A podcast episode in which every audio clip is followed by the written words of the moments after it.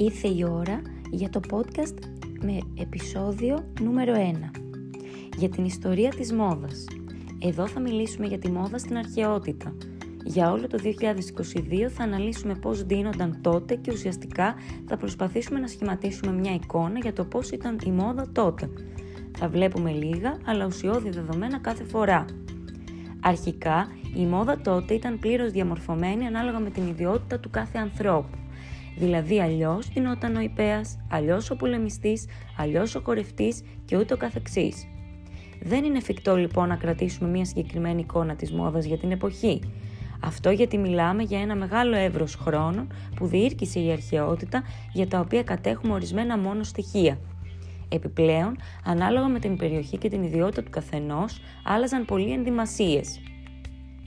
Το μόνο που μπορούμε να κρατήσουμε είναι ότι χρησιμοποιούσαν απόλυτα φυσικά υλικά για τον ουρκισμό τους.